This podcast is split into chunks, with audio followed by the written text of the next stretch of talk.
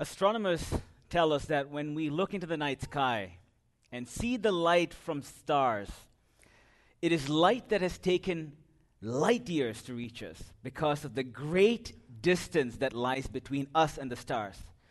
FYI, a light year is roughly 10 trillion kilometers. That's a large distance. In fact, the star could be or could have been plunged into darkness a year ago, and its light would still be shining towards the earth. It would be shining in the sky tonight as brightly as if nothing had happened. It could be a dead star shining solely by the light of a brilliant past. You see, the church at Sardis was like that. It had a name, but it was dead. It was shining solely by the light of a brilliant past. We've been doing a series on the, on the seven churches mentioned in the book of Revelation, where our Lord and our Savior Jesus Christ has a message. He has a review of each of these seven churches.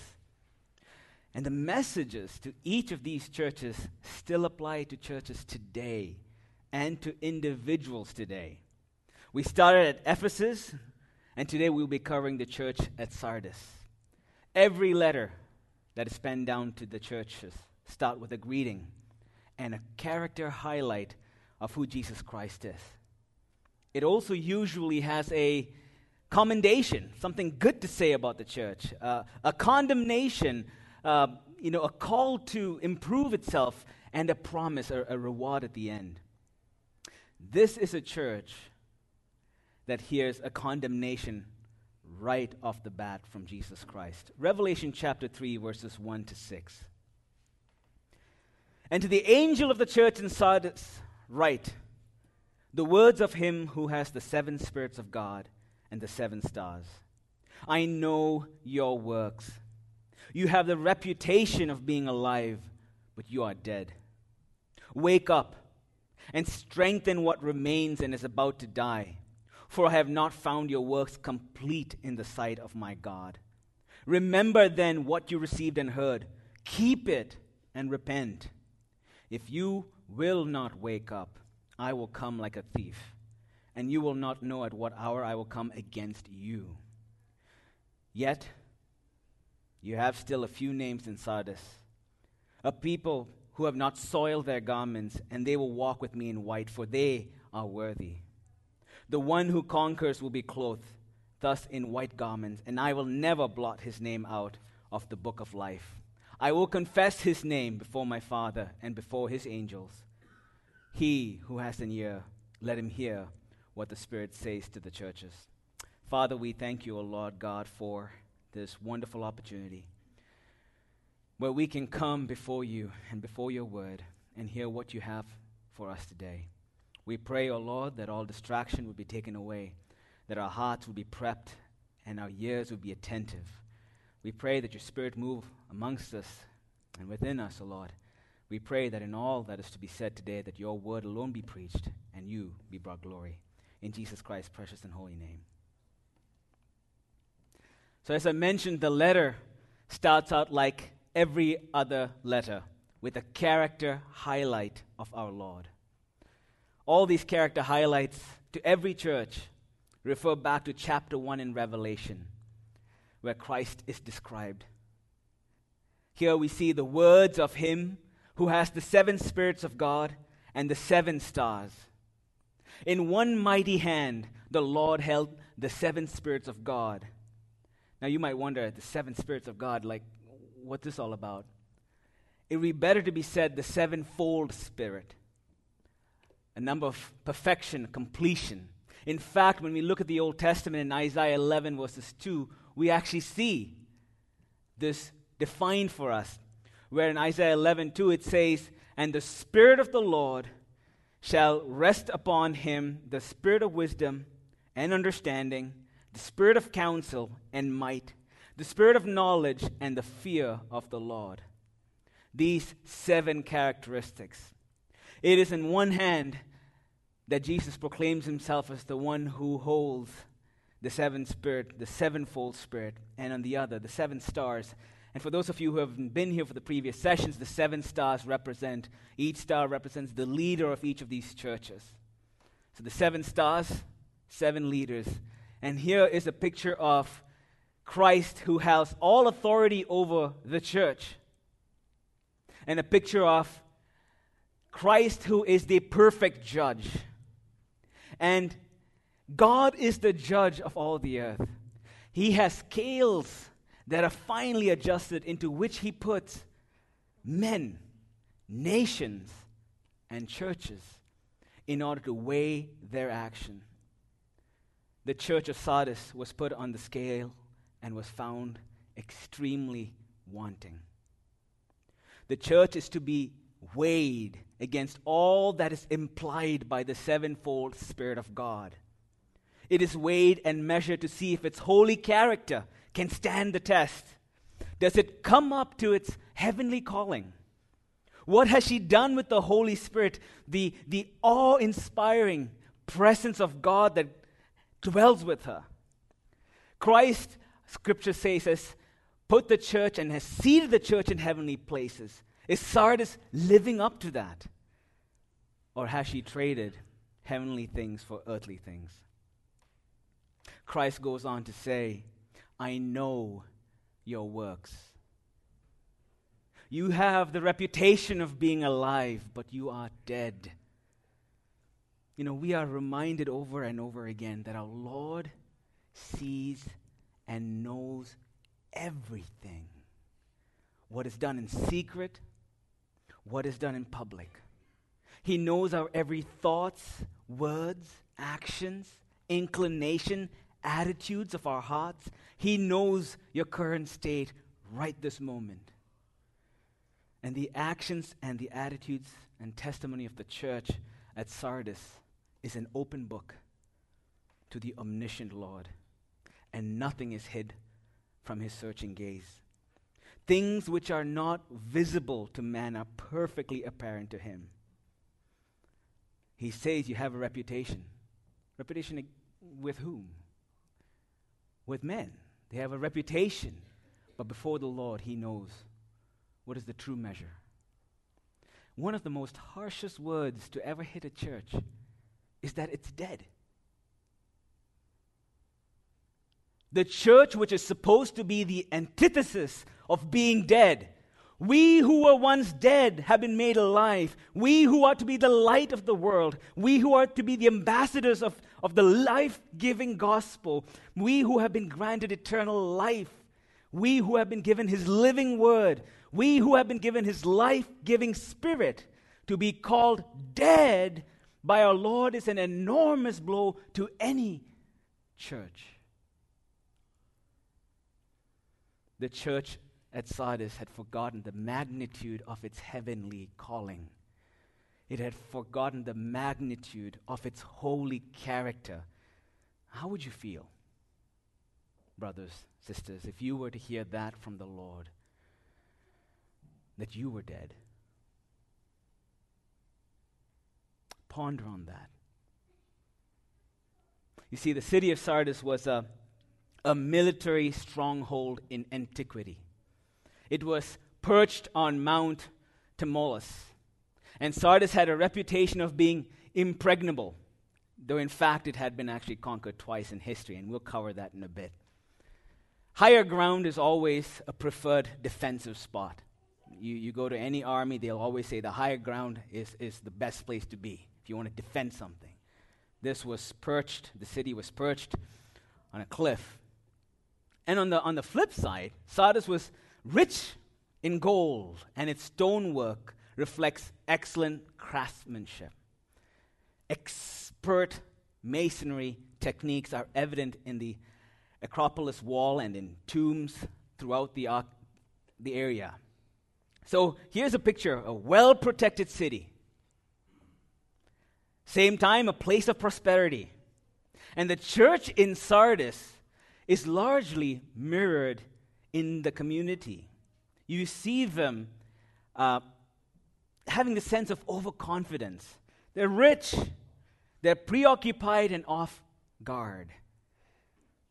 See, we, when we look and we read through this letter to the, the church of Sardis, Christ doesn't highlight them tolerating Jezebel or the Nicolaitans or the followers of Baal or experiencing persecution. Rather, it would seem that the church has steadily become so apathetic and lethargic that it had died to the point that Jesus says, You have works, I see them, but they are not complete before God. The church embraced mediocrity.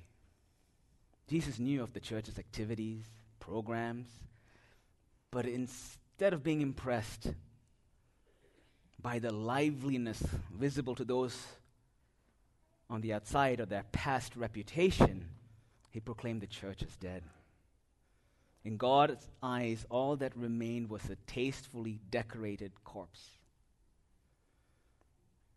Jesus declared that all the church services, its traditions, its religious activities, and ceremonies did not prove the church's life, but instead reflected spiritual decay. You see, despite the city's paganism, the Christian community there seems to have experienced no persecution and hence no spiritual life. Why would Satan or the world persecute a dead church? Why would it? Why would it? And I think it's important for us to keep this in mind when I was going through this. You know, we live in a very safe country. We are blessed to be here. We live in a prosperous state and time. And I think it's important for us to look at this letter and, and see are there comparisons? Is there a danger here? Our government takes very good care of us. You can ask our brother Jason, he will tell you. Takes very good care of us. So we become very confident. These are the five commands that Christ gives a dead and dying church. And it follows right after this. It says, Wake up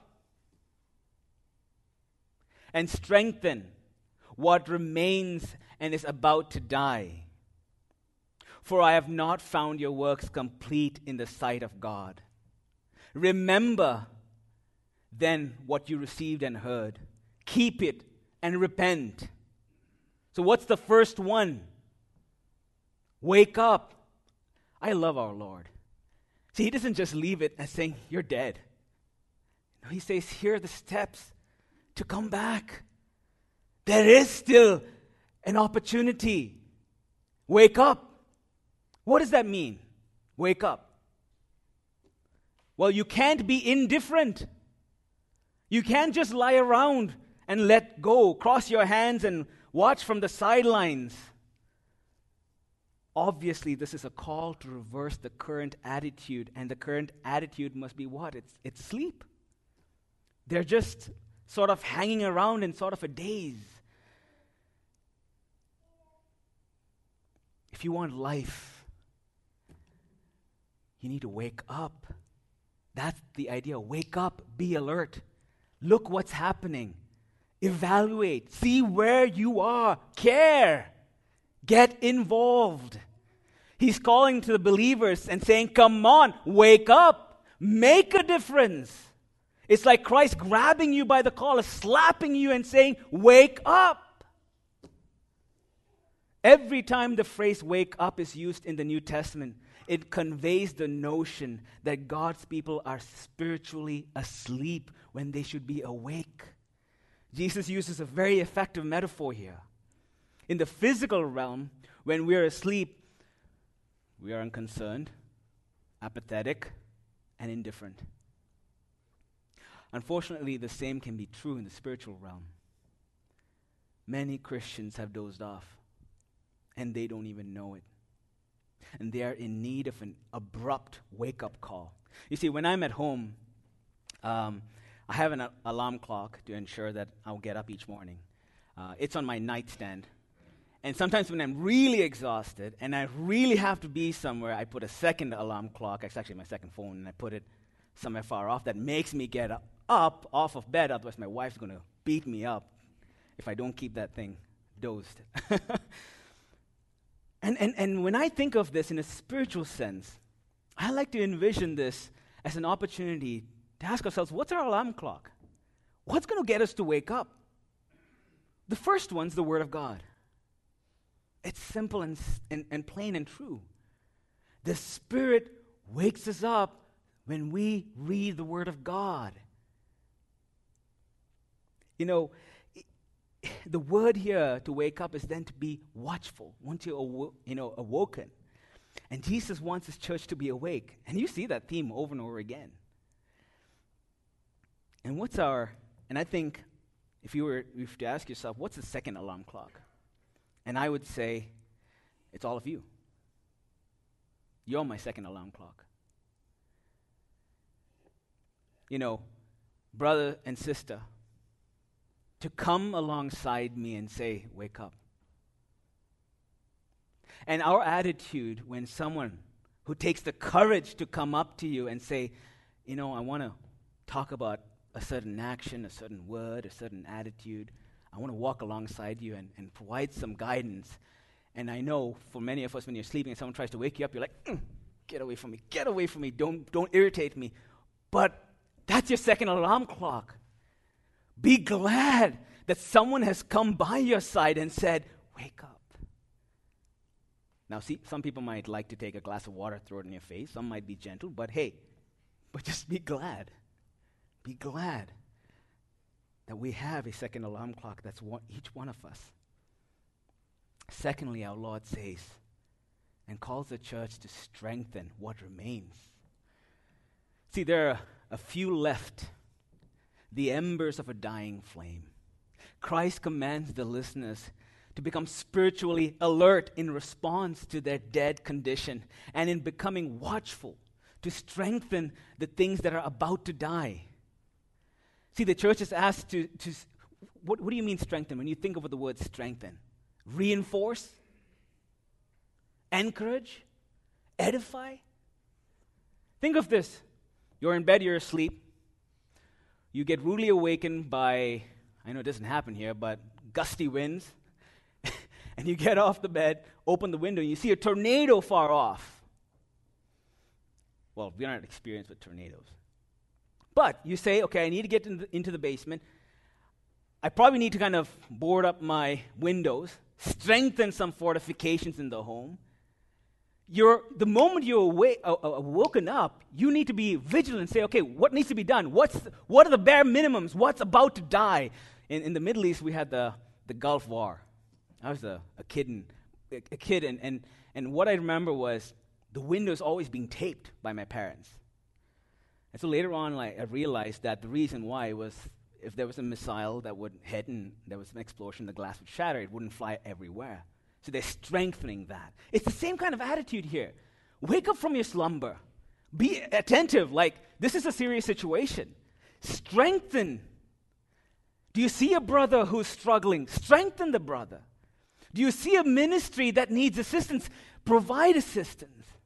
Do you see people who need to hear the gospel? Preach the gospel. Strengthen what remains once you wake up. Then he says, Remember. Remember, remember the Lord our Redeemer. He's always, ever calling our wandering thoughts and affections back to Himself. You know, His last act before He went to Calvary was to institute a feast of remembrance. We, we partook of that this morning. A, a remembrance to draw us back to Himself again and again and again during our life on the earth. John Newton, author of some of our loveliest hymns like Amazing Grace, was plagued in his unconverted days by a very treacherous memory. On three separate occasions, God spoke to him, and each time he forgot. He sank lower and lower until living a wild and decadent life on the high seas and in the far corners of the globe. He sank so low that he actually became, for a while, the slave of a slave. Two women prayed for John Newton. And their prayers never ceased. These prayers that pursued him down the Spanish Isle, around the Horn of Africa, across the seven seas, in fair weather, in foul, through calm and howling hurricane, those prayers, like the hounds of God, kept hard upon his heels. Then suddenly, in the midst of a fearful storm, with the deck heaving beneath his feet and death grasping his shoulder, John Newton was converted. He left the sea and he, and he went into the ministry. But over the mantelpiece in his peaceful study, thereafter there stood guard a significant text. You shall remember that you were a slave in the land of Egypt, and the Lord your God redeemed you. Deuteronomy 15 15. You shall remember that you were a slave in the land of Egypt, and the Lord your God redeemed you. John Newton said that after his conversion, he never could forget again. On the deck of that sinking ship, ship the, the Lord seemed to look into the very soul, and he wrote this. John says, Sure, never till my latest breath can I forget that look it seemed to charge me with his death, though not a word he spoke. Do you know what the Lord has redeemed you from? Do you know what the Lord has redeemed you from? Do you remember the shackles? Do you remember the weight of the sin that you carried? Do you remember where you were to, to end up in? Complete separation? Do you remember the despair? Do you remember who you were in the eyes of our Lord? We deserved to be condemned. Yet our Lord has shown us such kindness and grace. Christ calls the church to remember when you are confronted with the sevenfold Spirit of God, we're called to remember. And Jesus says, so wake up, strengthen, which is damage control, remember, and he says, keep it. Keep it. And by this we know that we have come, come to know him if we keep his commandments. Keep it means to obey it. See, God has called us to apply the truth of his word. He's not after information overload, but transformation overload. We, you know, we live in a world today where there's information on our fingertips. I mean, every morning I wake up, I have tens or 20 times the amount of posts that I should be getting. Messages about read this article, read this video, watch this, what's this. And if I don't even have that, I can just Google something, and in minutes I have information. I can just learn anything by just YouTubing something, Googling something, everything is there. But you see, if all of this is just information that we gather, and it does not transform me in any way for the glory of God, it is of no value. No value. It doesn't matter if you have degrees or masters in theology, if you have done Christian courses online, or have a ton of commentaries and books on Christendom. If the knowledge does not transform you, it's all been in vain. Are you a different spouse? Are you a different kind of spouse or a different kind of parent or employee or friend because of your faith? Did the others see the difference in your life without you introducing yourself as a Christian? Jesus says, keep it, obey. You know, I heard this uh, illustration somewhere, uh, and the illustration goes like this where, you know, parent asks the kid, hey, go clean up your room. Um, after a day, the parent comes back and says, Hey, so did you uh, clean up your room? And the kid's like, Well, not really. But here's what I did I wrote up your command to clean up the room, I meditated on it. In fact, I made a devotion. No, you know what? I actually have a, a, thesis on the different ways you can clean up your room. In fact, I've drawn out what the room could look like if it was cleaned up. And you know what? I've gone a step further. I've learned it in our own mother tongue. Imagine if you're the parent. Clean up your room! Clean up your room! Obey! And we can have all these studies, we can do all of that, but if we don't apply what God's word has called us to do, we're not keeping it. Christ doesn't just want us to remember his commandments, but keep his commandments. And the last one is repent. You see, the last exhortation is to repent, and the New Testament uses the word repent, always meaning a, a change of thinking for the better. Repentance implies a change of life, complete shift in attitude. It's not yours, I'm sorry. You know, as Canadians, we say that so often. Maybe not as Canadians even, but we just so, hey, I'm sorry, you bumped into me, I'm sorry. No, it's not that. you know, it's, it's, it's, it's a change in lifestyle. True repentance means that there will be a difference. And so Christ says, repent. He doesn't just want you to go, you know, go in prayer and say, Lord, I'm sorry, and walk away as unchanged. No, there has to be change. He wants the Christians at Sardis to completely change their thinking and orientation about their sin. And to repent means to embrace humility. Means to embrace humility. You know, you have to embrace the fact that you were wrong in your thoughts attitudes or words or action. And repentance doesn't just mean repentance before God, but before your brother or sister when you've sinned against them. It requires humility. So wake up, strengthen what remains, remember, keep it, and repent. And he warns them. He says, If you will not wake up, I will come like a thief, and you will not know at what hour I will come against you. You see, Sardis had never been taken captive as a city by direct assault. However, twice in history, 549 BC and around 200 BC, it had been conquered and its leader deposed by enemies who found a chink in the armor and were able to scale the cliffs and find a way into the city through a small access hole in the wall. In both cases, while the city slept, in the knowledge that its gates were secure, the citizens of Sardis awoke to find that they were under a surprise attack.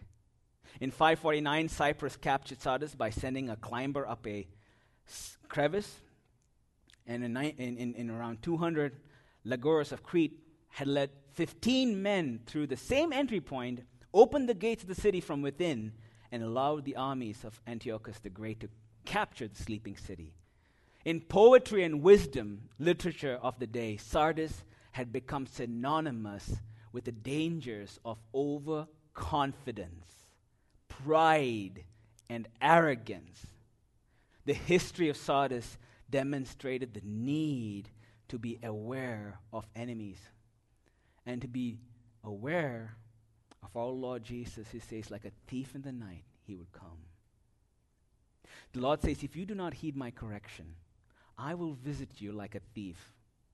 Note, you know, we tend to have, uh, you know, when we look, when we read the Gospels in the New Testament, you see the, the reference of thief, and we kind of feel comfort because we think, oh, like a thief, it's going to be like a twinkling in an eye, you know, the rapture and the second coming, and we, we state all that. But listen, there, there's not, in all instances, there's a judgment with that coming. When has when has someone being robbed ever been a good thing? When has been visited by a thief been a good thing? They come when you do not expect it. They don't book an appointment with you. They take what is precious to you. They do not break in and take the waste that is to be thrown out the next day. They leave behind destruction in their activity, and there is but heartache. There is no rejoicing in the event of a thief coming. And Christ says he will come against the church at Sardis, the dying church. Here comes the commendation. Christ says, Those who remain faithful are promised that they will walk with Christ in white because they're worthy. We have this verse here that says, Yet you have still a few names in Sardis. You have a few names in Sardis. People who have not soiled their garments. And they will walk with me in white, for they are worthy. See, their identification with Christ in this life will lead to identification and fellowship with Him in the next. Their worthiness consists precisely in they not having soiled their garments, which together are the basis of the future reward of walking with Christ in unsoiled clothes. These are the ones who have persevered and are alive. They are worthy in that they are willing to follow the model of Jesus, who was considered worthy because he endured suffering on account of his faithful testimony. And Christ goes on to say this The one who conquers will be clothed thus in white garments, and I will never blot his name out of the book of life. I will confess his name before my Father and before his angels. See, there are three promises reinstated by Jesus to the believer. Three promises reinstated by Jesus to the believer. First, the be- believer will be clothed in white.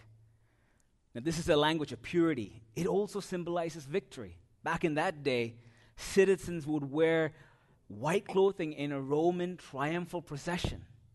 It's a victory. To the overcomer, there will be a white robe that will be placed.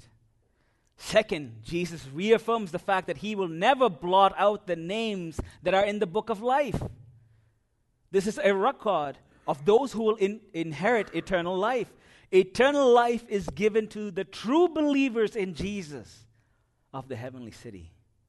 Once your name is in the book, it stays in the book. Third, Jesus will confess the believer's name before the Father. Those who acknowledge and confess Christ, Christ his, will confess his name before the Father and before the angels. In Matthew and in, in Luke, in Matthew 10 32 and Luke 12, verse 8, you see the references where Christ says, Everyone who acknowledges me before men, I also will acknowledge before my Father who is in heaven. But whoever denies me before men, I also will deny before my Father who is in heaven. And Luke 12, verse 8 says, The Son of Man will also acknowledge before the angels of God. And John brings it here where Christ will acknowledge before God the Father and the angels. Those who acknowledge Christ before men. I think that's a hint.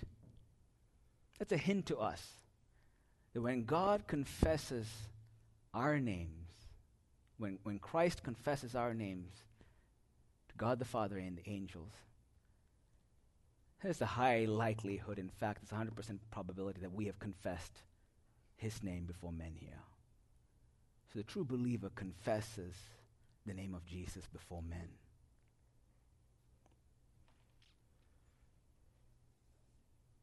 Wake up. Strengthen what remains. Remember, keep his commandments, and repent. Tony Evans had this uh, illustration. A brilliant young piano player was giving his very first concert. As the final chord of his flawless performance reverberated in the hall, the audience rose to its feet and broke out in thunderous applause. Only one member of the audience remained seated, clapping politely, but without particular enthusiasm. Tears welled up in the young piano player's eyes, and his head drooped slightly as he left the stage in utter defeat. Now, the stage manager was in the great hall, and he was a sensitive and observant man who had noticed the lone gentleman and saw how cool the response was and how that cool response affected the star performer. Son, he said, you're a hit. Everyone was overwhelmed. The critic from the, the, the Times was in tears. By morning, you'll be famous. Don't let one guy let you down. You don't understand, the dejected young man replied. That man was my piano teacher. It only matters what he thinks. Brothers and sisters, in the end, it is of eternal importance what our Lord Jesus Christ thinks of us. He who has a ear, let him hear what the Spirit says to NLBC. Father, we we thank you for your kindness over us as a church, over us as individuals. Our gratitude should know no end. We are so privileged to have your precious word to light up our lives, to give us eyes of wisdom that warns us, that commands us, and asks us to change for the good. And Father, we pray that the word that was proclaimed today, we are aware it would not come back void. And so we pray, Father, work in our hearts that, Lord, we are forgetful people. You know that. We pray that we would not forget your word, that we would wake up, we would strengthen, that we would remember, and we would keep. And that in this process we would repent. Father, we pray for your spirit to work in our lives for your glory. For in the most precious and awesome name of our Lord and our Savior Jesus Christ, we pray this.